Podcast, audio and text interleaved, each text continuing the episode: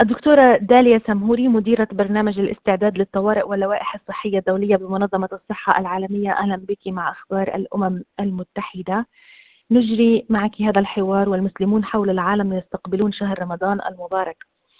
بداية هل يمكن للمريض بكوفيد 19 الصوم دكتورة داليا. هل تنصحون بذلك أم لا؟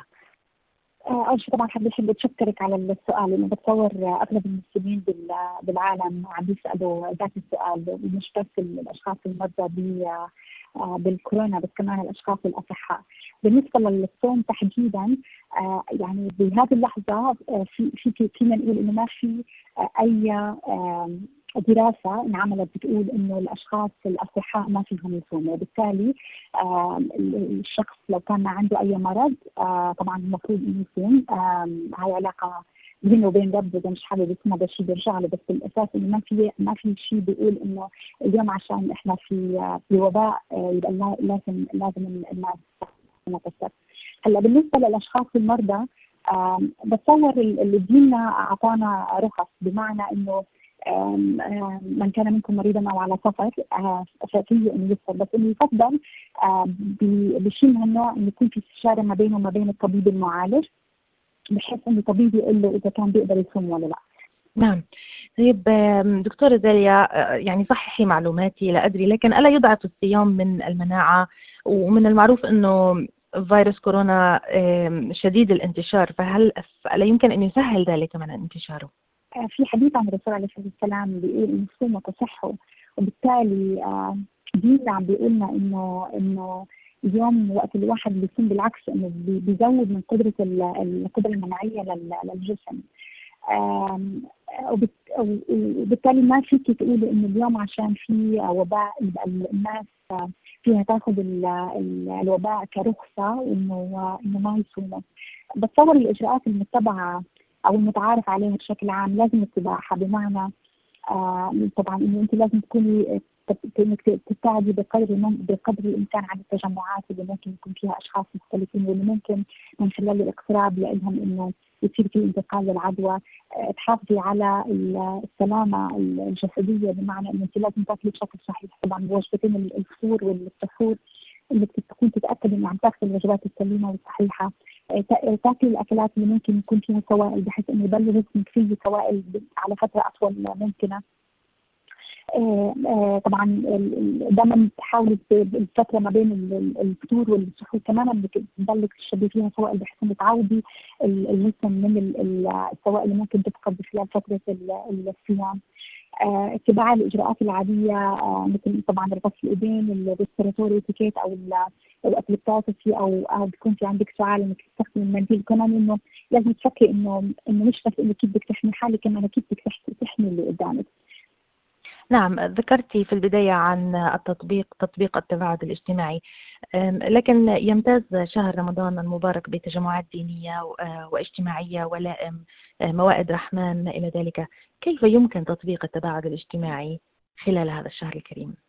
المسلمين بشكل عام أو يعني على مستوى انحاء العالم بيكون فرصة للتقارب وفرصة للتزاور آه، حتى إنه أداء الفروض والصلوات اللي هي مش فروض اللي بنعتبرها من السنة مثل التراويح مثل قيام الليل آه، بتلاقي إنه دائما الناس حريصة على إنها تؤدي الفروض تؤدي الصلوات هاي بالجامع آه، بشكل على شكل صلوات صلوات الجماعة. هلا بالوقت الحالي بتصور وأنا هون حابة ارجع كمان مرة للدليل اللي إحنا حطيناه واللي آه، موجود على صفحة منظمة الصحة العالمية تقريبا من تقريبا شيء أربع أو خمس أيام. مفروض اتباع الإجراءات اللي كل دولة عم عم عم عم توضعها بمعنى إنه الدول عم بتحط إجراءات مختلفة تتعلق بالتباعد الاجتماعي. بتصور الغالبية العظمى من الدول أغلقت الجوامع وبتطلب من الناس إن هي تصلي تصلي في بيوتها. آه وباعتقادي إنه الإجراءات هي رح تضلها متبعة بالغالبيه العظمى من الدول آه بشهر رمضان. آه وبالتالي كان الطلب دائما من الناس انهم يؤدوا يؤدوا الصلوات آه بالمنازل. هلأ بالنسبة لموائد الرحمن آه طبعا هي مش فرض أكيد. اتصور هي بيئه الناس كيف تساعد بعضها وكيف إنه يكون في تضامن ما بين المسلمين بحيث إنه بعد طبعا إحنا بنعرف ان شهر رمضان شهر شهر خير وشهر رحمه والناس بتحب إنه تقدم صدقات مختلفة طبعا تطلع الزكاه المختلفة بأشكال مختلفة. السن فينا نساعد الناس اللي محتاجة بس طبعا لازم نشوف طرق مختلفة من كيف نقدر نساعدهم. بالتالي الكونتريبيوشن أو الطريقة اللي أنا عم بقدم فيها المساعدة فبدل أنا ما أكون بطلب من الناس إنها تتجمع على موائد الرحمن ممكن أحط الأكلات بطرود معينة يعني بوكسز أو صناديق فيها الأكل تتوزع بشكل فردي للأشخاص المحتاجين.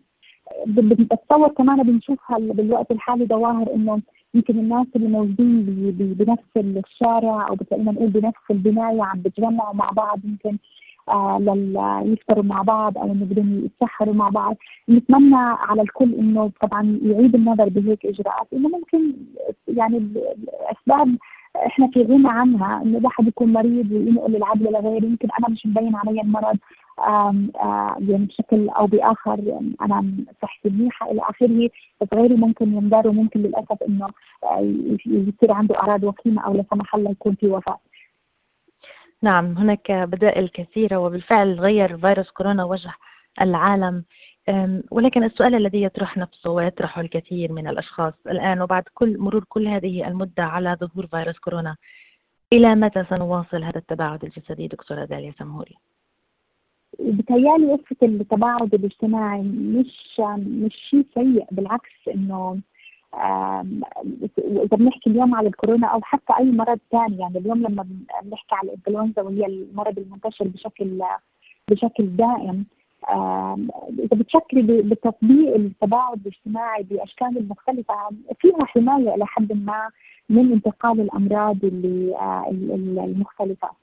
السؤال اللي بيطرح نفسه لغاية إمتى رح يكون في تباعد اجتماعي؟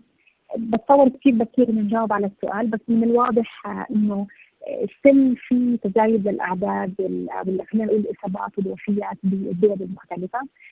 بتصور إنه الإجراءات التباعد الاجتماعي رح تضلها موجودة ومأخوذة بعين الاعتبار. كيف الدولة فيها تطلع منها؟ آه، أنا باعتقادي إنه لازم الخروج منها تدريجيا بحيث إنه ما يكون في ربكة آه، للنظام الصحي ممكن يكون في زيادة بالحالات وهذا الشيء اللي بنحاول إنه آه، نبعد عنه. شكرا جزيلا لك دكتورة داليا سمهوري مديرة برنامج الاستعداد للطوارئ واللوائح الصحية الدولية بمنظمة الصحة العالمية. شكرا لك.